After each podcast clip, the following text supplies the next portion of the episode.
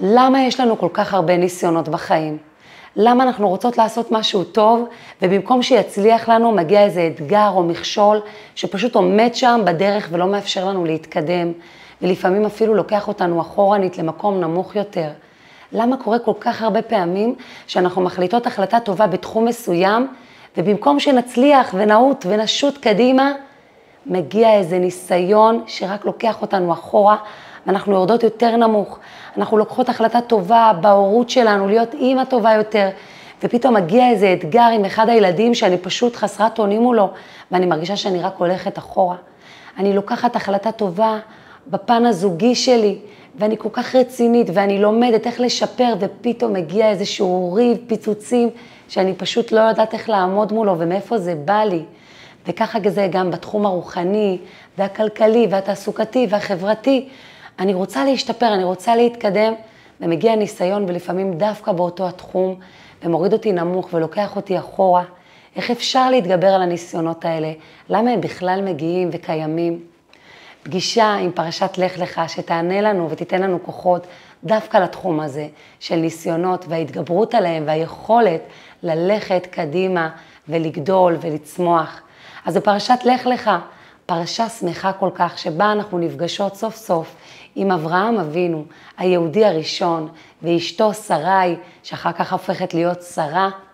אברהם אבינו, היינו מצפות שהפרשה תפתח בלספר לנו איך בגיל שלוש הוא חיפש וגילה את הקדוש ברוך הוא, איך הוא ניתץ את הפסלים של אבא שלו, איך הוא נלחם שני בעבודה זרה, באיזה ניסיונות הוא עמד, ולא, הפרשה לא מספרת לנו על זה. היא לא פותחת בזה, ולא רק זה, בפרשה הקודמת, פרשת נוח, בסופה, כשמוזכרת משפחתו של תרח, אברהם מוזכר כמו אחד מבני המשפחה, בלי שום ייחודיות, בלי שום בידול, מה מייחד אותו, הדרך שבה הוא הולך. אברהם, הפעם הראשונה שאנחנו פוגשות את אברהם אבינו בפרשה הזו זה כשהקדוש ברוך הוא אומר לו, לך לך. למה? למה דווקא אז? למה לא מספרים לנו על כל ההיסטוריה שלו? מה, זה לא חשוב שנדע על זה, שנקבל השראה? והתשובה היא שברגע הזה, כשהקדוש ברוך הוא אומר לאברהם אבינו, לך לך, אז הוא הופך להיות האבא של כולנו, האב טיפוס של יהודי. מה מאפיין יהודי? לך לך. ללכת מדרגה לדרגה, ממעמד למעמד, להשתפר, להתקדם, אף פעם לא לעמוד במקום. הקדוש ברוך הוא אומר לו, לך לך. כל הדברים שאנחנו יודעים על אברהם קודם לכן, עד שהוא הגיע לשלב הזה שהוא כבר בן 75, והקדוש ברוך הוא מצווה עליו, לך לך, זה דברים שהוא השיג בכוח השכל שלו, העשייה הרוחנית שלו. אבל כאן מגיע הרגע הדרמטי שבו הקדוש ברוך הוא פונה אליו. הקדוש ברוך הוא אומר לו, ובעצם אומר לכל יהודי ולכל יהודייה, לאורך כל הדורות, לך לך, אני בוחר בך, אני מאמין בך, אני נותן לך תפקיד, אתה שליח שלי כאן בעולם. לך לך, לך לך לתוכך, לך לפנימיות שלך. תדע לך שאתה יכול להיות הרבה יותר מאיר ועוצמתי וגדול ממה שאתה בכלל חושב שאתה מסוגל. כל מה שהשגת עד היום, יפה מאוד, אבל זה כלום לעומת המקומות שאליהם אתה יכול להגיע. יש לך פוטנציאל עצום, לך לך לפנימיותך, תגיע לשיאים חדשים. הקדוש ברוך הוא אומר את זה לאברהם, ואומר את זה בעצם לכל אחד ואחת מאיתנו. הרגע הזה שהקדוש ברוך הוא פונה אליו ואומר לו, לך לך, הוא בוחר בו, והוא בוחר בכל אחת מאיתנו. ולבחור בנו זה גם לתת לנו את המשימה שלנו, לך לך, את צריכה להיות כל הזמן בתנועה של התקדמות, וגם לתת לנו את הכוחות. אני לא רק מבקש ממך, אני מעניק לך את הכוח, לך לך, להיות בהליכה, להתקדם כל פעם לעוד דרגה ועוד דרגה ועוד שלב, אף פעם לא לעמוד במקום. אז כל הדברים שאנחנו יודעות על אברהם הם מדהימים שקרו קודם לכן, אבל הם לא בהכרח רלוונטיים אלינו. לא כל אחת מאיתנו גילתה את אלוקים בגיל שלוש, לא כל יהודי מסוגל לעמוד בניסיונות הקודמים שעמד אברהם אבינו, גם לא להילחם במשך שנים בעבודה זרה, אבל ללכת זו הוראה לכל יהודי. כל אחד מסוגל. איך אנחנו יודעים? כי זה המפגש הראשון שלנו עם אברהם אבינו. ככה הקדוש ברוך הוא בוחר בו. זו הדרך שהוא מנהל איתו את השיח הראשון, לך לך. וכשאומרים לאדם ללכת לאנשהו, אז אומרים לו לאן ללכת. לכי עיר אחרת, לכי לרחובות, לכי לאמריקה. הקדוש ברוך הוא לא אומר לו לאן ללכת, הוא אומר לו רק מאיפה ללכת. לך לך מארצך וממולדתך ומבית אביך אל הארץ אשר הרקע. אני כבר אראה לך לאן.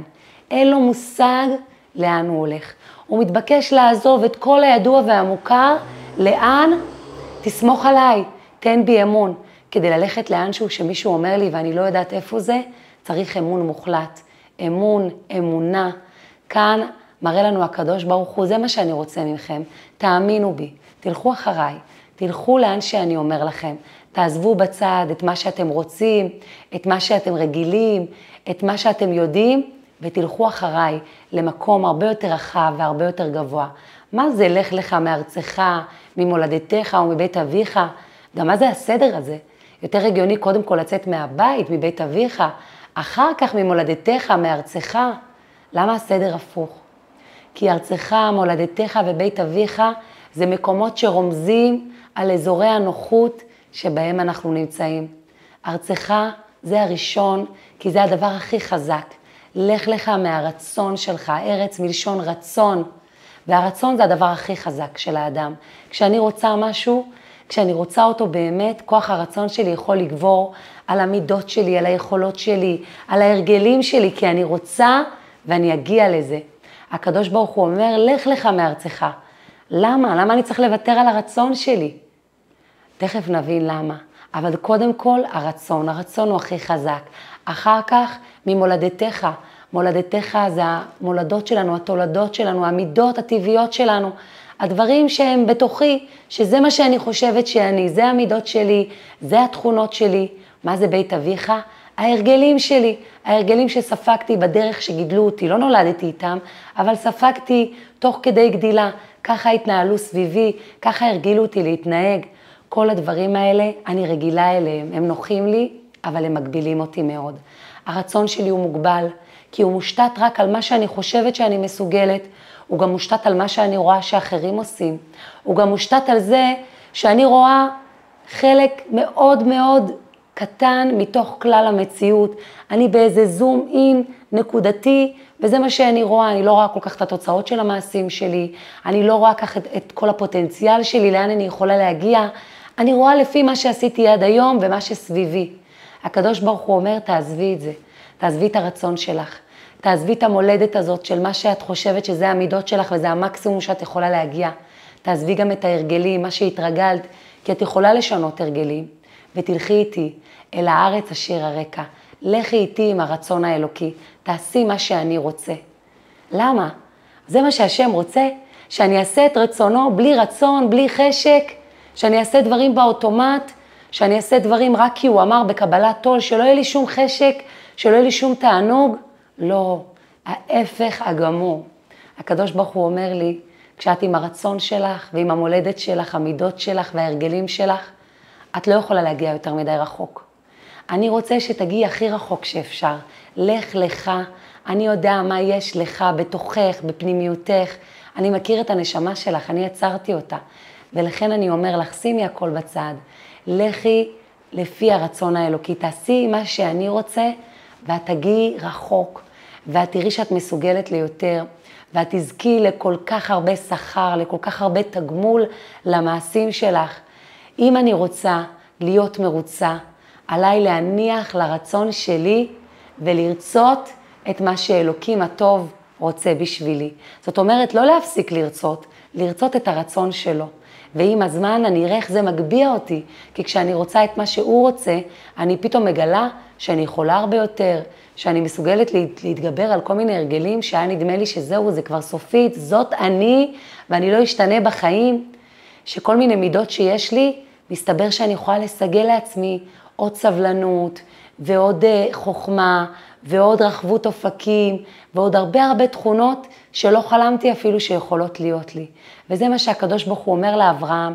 ואם יש מישהי שאומרת, די, כבר עשיתי המון שינויים בחיים שלי, אני לא מסוגלת, או אני כבר מבוגרת, או נדמה לי שאני הגעתי כבר לדבר הזה שאני חושבת שהוא אני, לאן עוד אני יכולה ללכת מכאן? אז מגלים לנו שאברהם אבינו היה כבר בן 75, אחרי כל כך הרבה עשייה, כל כך הרבה עשייה רוחנית, כל כך הרבה עבודה קדושה, והנה הקדוש ברוך הוא אומר לו, לך לך.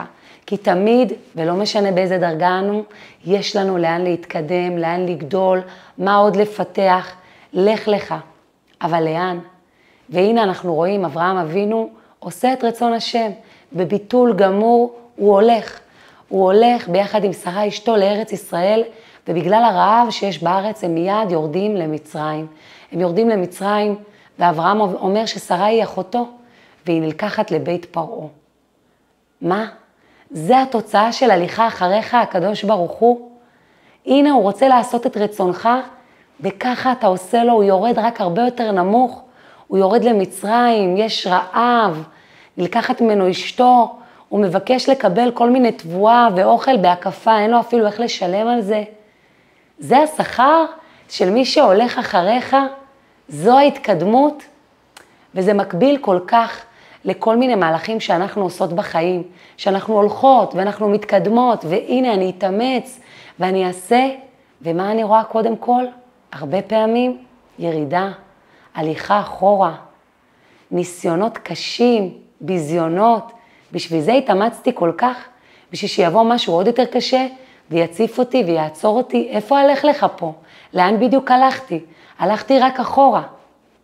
וכאן אנחנו רואים שבסופו של דבר, קצת עובר הזמן, אברהם ממשיך באמונה שלו, והקדוש ברוך הוא שולח לבית פרעה צרת, והוא מבין ששרה היא אשתו של אברהם, והוא מחזיר אותה בתוספת של פיצויים, שכל כך הרבה אושר, שאברהם אבינו חוזר לארץ ישראל, וכל הירידה הזו הייתה לצורך עלייה גדולה.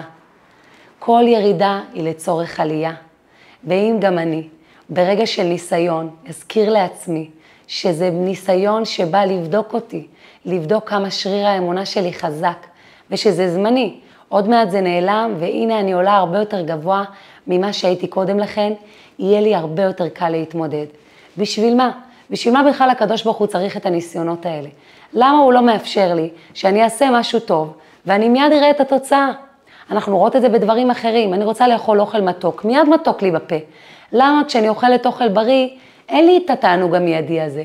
אחרי כמה זמן אני אראה תוצאות, אני אראה שיפור במדדים שלי, שיפור באנרגיה, שיפור בנראות שלי. למה בדברים הרוחניים, בדברים הטובים באמת, התגמול לוקח זמן לראות אותו. ודווקא בדברים לא טובים, יש הנאה מיידית, מיד קופצים לי אנדרופינים במוח, טוב לי, שמח לי, יש לי תענוג מיידי. כי אם נשים לב, התענוג המיידי הזה, כמו שהוא מגיע, ככה גם הוא הולך. סיפוק. מגיע לשיא וככה נעלם. סיפוק רגעי, ולא רק שהוא נעלם, הוא משאיר אותי עם מחיר מאוד כבד לשלם עליו. מחיר בריאותי, מחיר נפשי, מחיר כלכלי. כשרציתי ליהנות משהו מיידי, בלי לחשוב לטווח ארוך. אז הרגשתי מיד נעים, אבל תחושת הנעימות הזו חלפה מיד והשאירה אחריה מחיר גדול מאוד. וברוחניות התגמול הוא לא מיידי, אבל כשהוא מגיע, הוא נשאר איתי תמיד. ולא רק התגמול נשאר, נשארים איתי הכוחות שגיליתי בזמן הקושי, בזמן הירידה, בזמן הניסיון. הקושי עובר, אבל הכוחות נשארים איתי, ואז זה מעלה אותי על נס. מה זה ניסיון? ניסיון זה לא רק קושי, ניסיון זה השלב שלפני הנס. נס שאני רואה בעיניים שהמצב הופך להיות טוב, ונס גם מלשון דגל. אלוקים מעלה אותי גבוה יותר, הרבה יותר גבוה ממה שהייתי קודם לכן. כי על ידי הניסיון אני עושה לך לך, בסופו של דבר אני כן הולכת בזכותו. אני נכנסת לתוכי פנימה, אני מגלה שם עוד כוח, ועוד אמונה, ועוד אופטימיות, ועוד יצירתיות של איך לפתור מצבים, ועוד איפוק שלא להגיב מיד, גם בסיטואציה לא נעימה. ואחרי שהמצב הזה עובר, אני מגיעה למקום טוב יותר ואני מעריכה אותו כי התאמצתי, וכל הדברים שגיליתי בדרך על עצמי, הם נשארים איתי. לך לך לפנימיותך. נכון, יהיו לך ניסיונות, יהיו לך ירידות, אבל תזכרי שהניסיון בסופו של דבר יביא את הנס, שהניסיון מעלה אותך על נס, שהירידה היא לצורך עלייה. כי כל הכאבים האלה שבדרך הם כאבי גדילה. אי אפשר לגדול בלי להרגיש איזשהו כאב, איזשהו לחץ כזה שלא נוח לי לפחות בהתחלה. ואם נוח לך במקום שאת נמצאת, זה סימן שצריך להתקדם. לא סתם פרשות נוח ולך לך מגיעות אחרי, אחת אחרי השנייה. נוח לך, לכי לך. כי כשזה כבר נוח, זה אומר שהגיע הזמן להתקדם. כל הזמן להיות יהודייה זה להיות בהתקדמות. ואנחנו רואות גם אדם שעושה כושר, אז אם נוח לו, הוא עושה את התרגיל שוב ושוב, הוא מרגיש שזה קל, הוא ישר יבדוק, משהו שם לא בסדר בקפיצים, אולי המשקולת כבר לא לרמה שלו, למה? כי הוא מבין שזה שזה קל, זה סימן לכך שאין פה שום עבודה, זה לא מקדם אותו. חבל לו לבזבז את הזמן ולהזיז מצד לצד אם הוא לא מרגיש מאמץ. השיפור האמיתי מגיע, החיזוק של השרירים מגיע כשיש התנגדות, כשיש מאמץ, כשאני מרגישה שקשה לי, זה סימן שיש כאן עבודה. ולכן אני צריכה גם להגיד לעצמי, כשיש ניסיונות, כשיש אתגרים, זה לא אומר שהלכתי אחורה, להפך, זה הנקודות שבהן אני הכי הולכת, הכי מתקדמת, הכי מפתחת בתוכי את שריר האמונה לדרגות הרבה יותר גבוהות ממה שהוא היה קודם לכן. וזו הדוגמה שנותן לנו אברהם אבינו. אברהם אבינו נקרא אברהם העברי. כל העולם מעבר אחד והוא מהעבר השני. כולם עובדי אלילים, זה לא מעניין אותו. הוא הולך בדרך שלו, הוא עושה את הרצון האלוקי. לא אכפת לו מה ההיגיון שלו אומר, לאן, למה אלוקים לא אומר לי לאן ללכת? מה הגיוני עכשיו ללכת לארץ אחרת, אני כבר מבוגר, יש לי פה המון עבודה לעשות, בשביל מה? הוא הולך, כי הוא מאמין שהרצון האלוקי הרבה יותר גדול ממנו, שהקדוש ברוך הוא רואה את התמונה המלאה. תחשבו לעצמכם, אבא שלוקח ילד קטן, ולילד יש אמון מוחלט, הוא יודע שאבא שלו יודע לאן הוא לוקח אותו, שאבא שלו ייקח אותו רק למקומות טובים.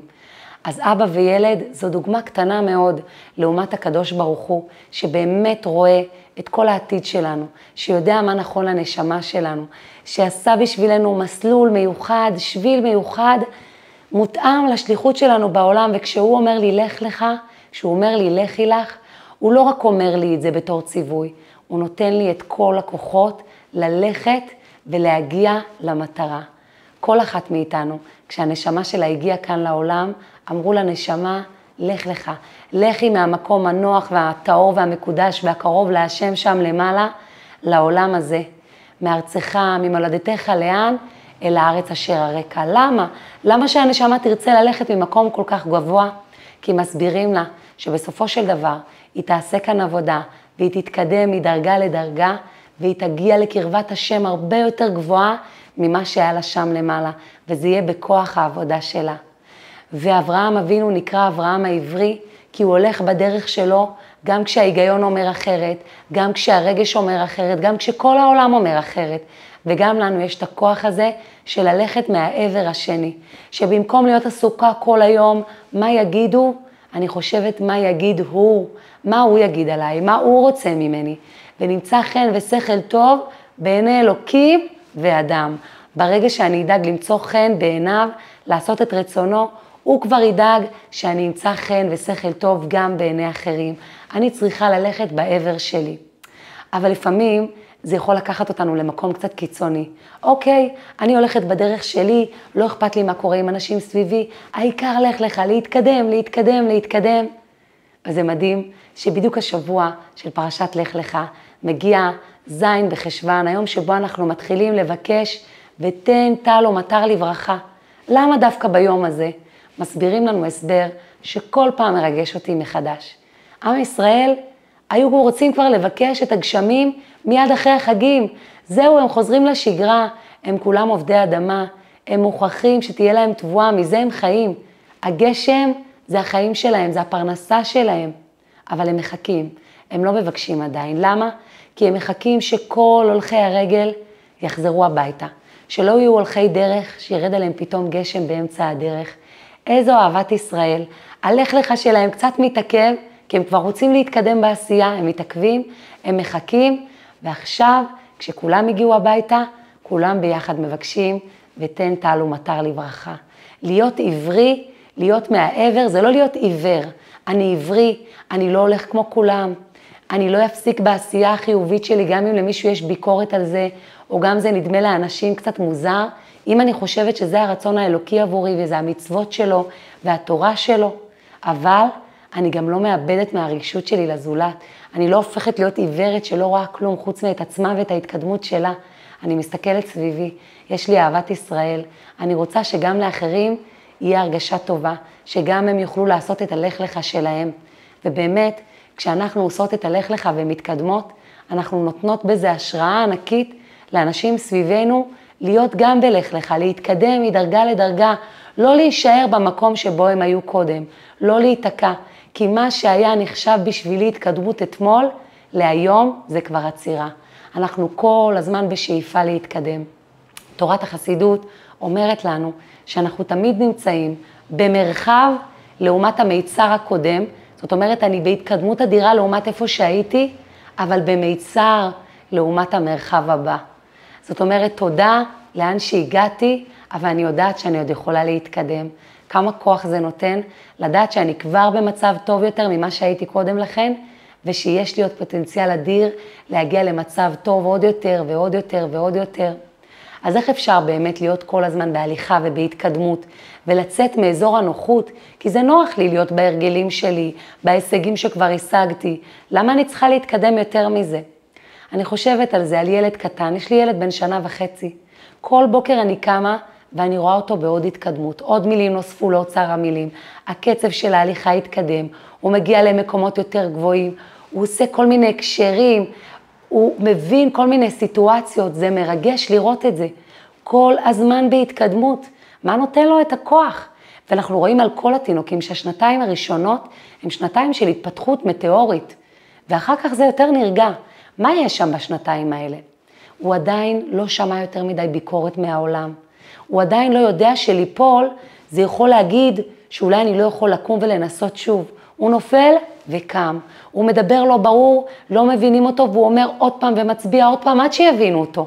הוא לא מתייאש, הוא בכלל לא יודע שיש דבר כזה כישלון, הוא רק בלמידה, כל הזמן בלמידה. נכשלתי, קמתי, לא הבינו אותי, אני אנסה שוב. וככה הוא לומד ולומד, הוא מאמין שהוא יכול ללכת, הוא מאמין שהוא יכול להתפתח בלי סוף, ואין שום דבר שאומר לו אחרת. עוד לא נכנסו לו כל מיני הערות וביקורות של העולם לאוזניים, הוא מאמין בעצמו. הוא יש בו בצורה טהורה את הנשמה הזאת שירדה לכאן למטה ואמרו לה, לך לך, והוא עדיין שומע את זה בפנים והוא מתקדם ומתקדם. ומתישהו עם השנים אנחנו שומעות כל מיני ביקורת, כל מיני אימא'לה, כשנפלנו, אולי נכשלנו. ואז הקול הזה הפנימי של הנשמה של הלך לך, הוא נהיה רחוק, רחוק, והוא כמעט לא נשמע.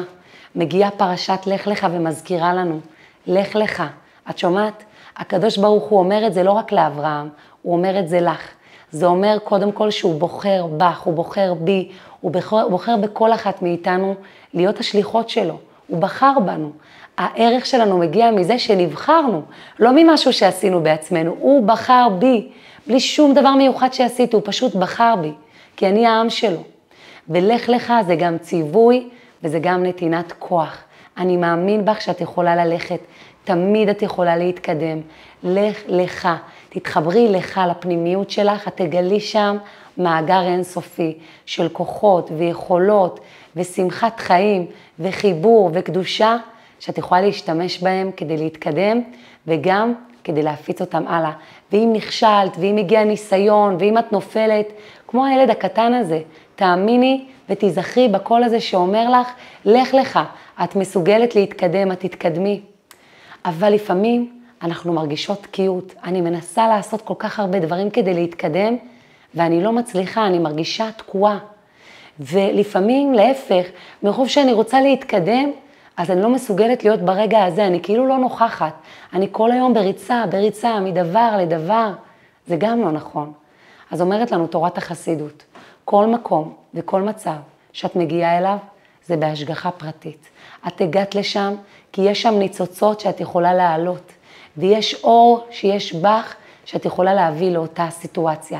כל אחת מאיתנו יכולה להיזכר בכל כך הרבה אירועים בחיים שלה, שבהם היא כאילו הרגישה שהיא יורדת נמוך, והיה לה קשה, והרגישה תקועה, ודווקא במקום הזה היא גילתה פתאום איזה אור גדול, איזה חיבור מיוחד להשם, איזה רעיון שהיא לא חשבה עליו קודם, קשר עמוק יותר שנוצר דווקא באותו הזמן, ואחר כך התקופה הזו נרגעה, והמתנות האלה הלכו איתה הלאה. לך לך, תמשיכי להתקדם, כמה שאת יכולה. לפעמים רק ברצון, לפעמים אני לא רואה בפועל איך זה קורה. ייקח זמן עד שאני אראה את התוצאות, גם אברהם אבינו לא ראה מי התוצאות, אבל אני ממשיכה להאמין.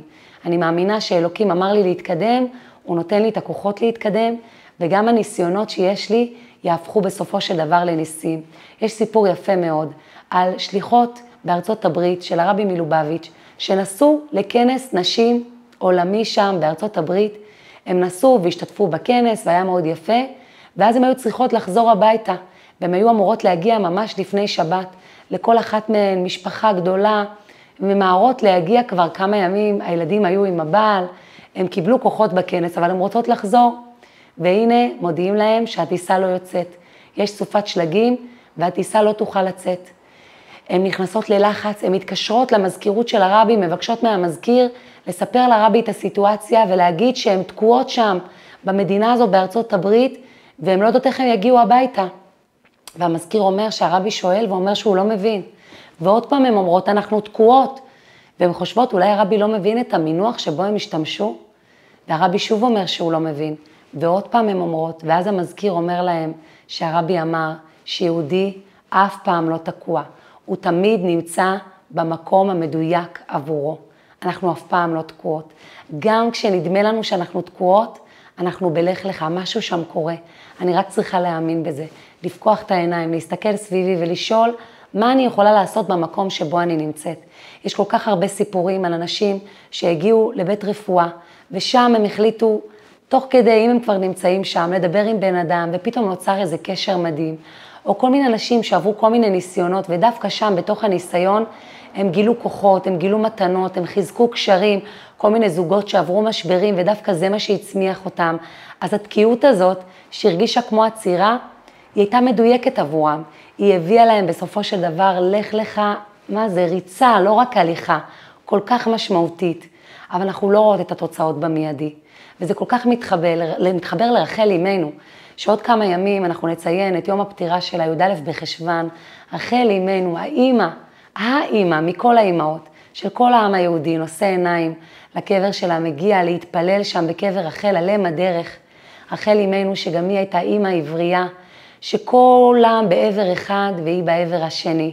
כל האבות והאימהות נקברו במערת המכפלה, והיא מוותרת.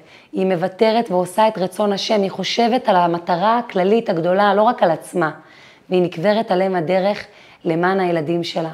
שעוד כמה שנים, כשהם יעברו בדרך לגלות, הם יוכלו לבקש והיא תתחנן עבורם. והקדוש ברוך הוא אומר לה, מיני קולך מבכי ועינייך מדמעה, כי יש שכר לפעולתך ושבו מארץ אויב. יש שכר לפעולתך. את לא תראי את השכר מיד, לא מיד רואים את התגמול. ורחל אמנו ויתרה, היא ויתרה עוד הרבה לפני, היא ויתרה גם כשהיא התחתנה ונתנה את הסימנים לאחותה. זה ויתור שהוא מעל הטבע. היא עשתה את זה כי היא חשבה על עם ישראל, על השבטים שאמורים להיוולד. היא לא חשבה רק על עצמה, היא חשבה על הרצון האלוקי. האם זה השאיר אותה במקום נמוך? לא. זה הגביה אותה הרבה יותר מכל האימהות האחרות. רחל אימנו היא הסמל שאימא יהודייה, היא לא הפסידה שום דבר.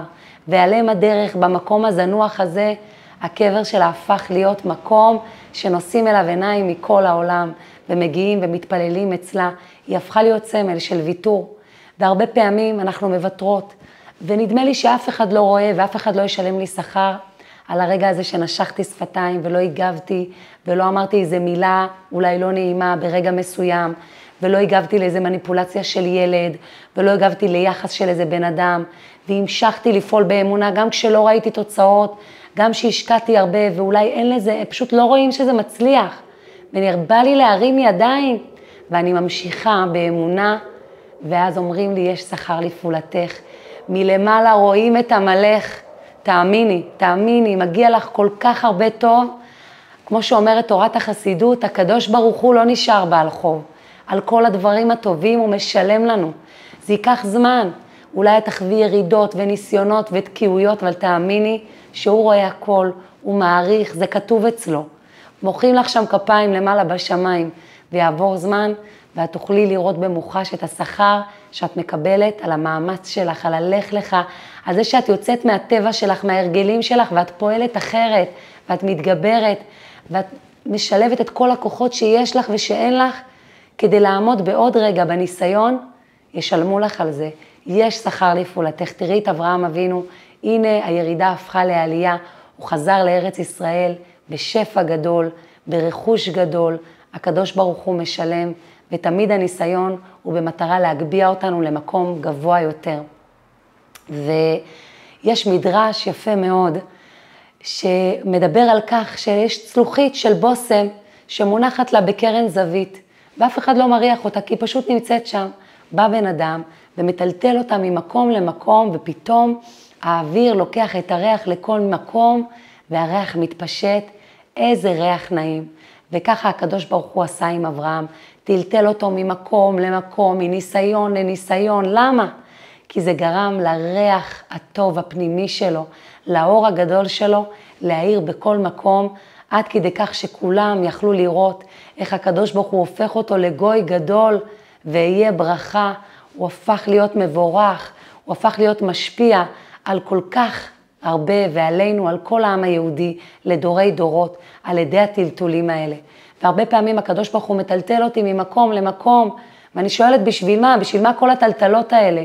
זה מה שגורם לבושם, לריח הפנימי שלי, שכשאני עומדת במקום אחד, אז כמה כבר אנשים נחשפים לאור שלי, למתנות שהשם נתן לי, אבל כשהוא מטלטל אותי, זה גורם לי ומחייב אותי להגיע למקומות חדשים, להשפיע על עוד אנשים, לדבר עם עוד אנשים ועוד מצבים, ואז הבושם הפנימי הזה, קודם כל נגלה, נגלה להפי, לעיניי, אני מגלה כמה כוחות יש לי, ואני גם מפיצה את זה מסביבי ומשפיעה על הזולת. וזה מה שהקדוש ברוך הוא רוצה, הוא לא מטלטל אותנו בשביל שנסבול, הוא מטלטל אותנו בשביל למצוא בפנים עוד בושם ועוד כוח ועוד ריח טוב שמביא כל כך הרבה אור לעולם. וברגע שאני זוכרת את זה, הרבה יותר קל לי להתמודד. אבל אני צריכה לזכור עוד נקודה. כי יכול להיות שמרוב רצון ללכת מדרגה לדרגה, אני לא אשים לב לטוב שיש לי כבר עכשיו. אז מלמדת אותנו תורת החסידות. כבר עכשיו, במקום שאת נמצאת, תפקחי את העיניים. תראי, זו השגחה פרטית מדהימה. תראי כמה סיבות יש לך להיות מאושרת כבר עכשיו, כמה כבר התקדמת לעומת העבר, לא בשביל שתסתפקי בזה, כל הזמן עם המבט קדימה להתקדם עוד יותר, אבל גם כדי להיות בהודיה, בהכרת הטוב על מה שכבר הגעתי ומה שכבר השגתי, להיות מסוגלת להסתכל על הרגע הזה ולהגיד איזה רגע מאושר, איזה מקום טוב שאני נמצאת בו. כבר עכשיו אני אימא טובה, אני יכולה להיות אימא טובה יותר. כבר עכשיו אני יכולה לראות את הדברים הטובים בזוגיות שלי, אני יכולה לשפר אותה יותר. כבר עכשיו אני מביאה אור לעולם בעצם היותי, ובכל הדבר שאני עושה, אני יכולה להתקדם יותר. וזה מדהים שברגע שאני אעריך את מה שאני כבר עושה, זה ייתן לי כל כך הרבה מוטיבציה ללכת קדימה ולהשתפר, כי מתוך הטוב אני ארצה להוסיף עוד טוב. מתוך הפלוס הזה יהיה לי הרגשה טובה שאני יכולה להוסיף עוד. אם אני עובדת במקום עבודה, מה עוד אני יכולה לעשות כאן? אלוקים, לא מה אני רוצה, לא מה אני רגילה, לא מה הבוס אמר לי לעשות, מה הבוס הגדול רוצה ממני, בואו נפקח את העיניים. אולי יש כאן עוד משהו שלא שמתי לב אליו עד היום, וכשאני אעשה אותו, זה ירים אותי גבוה. כי שוב, לוותר על הרצון שלי זה לא לחיות בלי רצון, זה להידבק ברצון האלוקי, בכוח הגדול הזה שהוא הרבה יותר גדול ממני, הוא רוצה בשבילי הרבה יותר, הוא נותן לי כוח להגיע להרבה יותר, ופתאום לגלות עוד אנשים ועוד יכולות, ולחיות את החיים ברבדים הרבה הרבה יותר עמוקים, לצאת מהצמצום, שכאילו נדמה לי נוח. נוח לך, לכי לך, אל תהיי באזורי נוחות.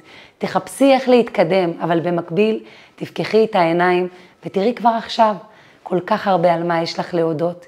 תפקחי את העיניים, תסתכלי טוב על עצמך ותביני שאת נס מעליך, את כבר נס. כבר קורים לך כל כך הרבה ניסים, ובעזרת הניסיון הזה, שאת תצליחי לעמוד בו, גם אם נשוך את השפתיים, גם עם כאב מסוים, כי כמו שאמרנו, כדי לפתח שרירים ולפתח את שריר האמונה, יש שם כאב, יש שם קושי, יש שם מאמץ, אבל תאמיני ותיזכרי כל הזמן שהקדוש ברוך הוא, שאמר לאברהם, לך לך, נתן לו את הכוח ללכת, והוא אומר את זה גם לך. הוא אומר לי ולך, לך לך, אני בוחר בך, את השליחה שלי. אני נותן לך את היכולת ללכת בעולם הזה מדרגה לדרגה. את לא תעמדי במקום, תמיד יש לך יכולת להתקדם. לך לך, לך לפנימיותך. תיכנסי ותתחברי לעצמך, למי שאת נועדת להיות. אל תנסי להיות מישהי אחרת. תנסי להיות הכי טובה שאת, תנסי לגלות בפנים עוד פוטנציאל ועוד יכולות ועוד מתנות, מתוך אמונה שאלוקים רוצה שתשתמשי בהם. ונכון, את לא תראי את התוצאות מיד, לפעמים אפילו תראי החמרה במצב, אבל מבטיחים לנו, יש שכר לפעולתך. או כמו שראינו אצל אברהם, הירידה מביאה לעלייה. ובעזרת השם אנחנו נזכה לראות איך מתקיימת ברית בין הבתרים שמבטיח הקדוש ברוך הוא לאברהם בפרשה הזו. הוא מבטיח לו שבעזרת השם הוא יקבל את הארץ וינצח את כל העמים שמסביב. ואנחנו מחכות לקיום הנבואה המלאה הזאת בעזרת השם בגאולה. אבל צריך לזכור עוד דבר, שהקדוש ברוך הוא אומר לו בברית בין המתרים, הוא אומר לו שהזרע שלך יהיה, תסתכל על השמיים, כמו הכוכבים שממלאים את השמיים. אז כמובן שזה גם בכמות, בכמות כמו הכוכבים, אבל גם באיכות. נזכור שכל אחת מאיתנו היא כמו כוכב מנצנץ, שהקדוש ברוך הוא הבטיח לה שהיא תוכל למצוץ כמו אותו הכוכב. יש לי את הכוח לזרוח ולהעיר ולהתגבר, ובעזרת השם לראות איך אני מתקדמת, וגם כשזה כואב, להזכיר לעצמי, זה כאבי גדילה. כל ירידה היא לצורך עלייה גדולה. על ידי הניסיונות האלה אני אגיע להיות על נס, להיות במקום גבוה יותר, ובעזרת השם לראות ניסים גלויים, ושנזכה בקרוב לנס הכי גדול, לנס של הגאולה. אז תודה רבה, ואני אשמח שתכתבו לי בתגובות למה הכי התחברתם מכל מה שדיברנו כאן, מה את לוקחת איתך, וגם תירשמו כמנויות כדי שתוכלו לקבל עדכון כל שבוע ותפיצו את הלך לך הזה הלאה, כדי שניתן השראה לעוד אישה, לכך שהיא מסוגלת להתקדם ולהתעלות מדרגה לדרגה, שהקדוש ברוך הוא בוחר בה ויש לה את הכוחות של אברהם אבינו. שיהיה לכולנו שבוע מבורך.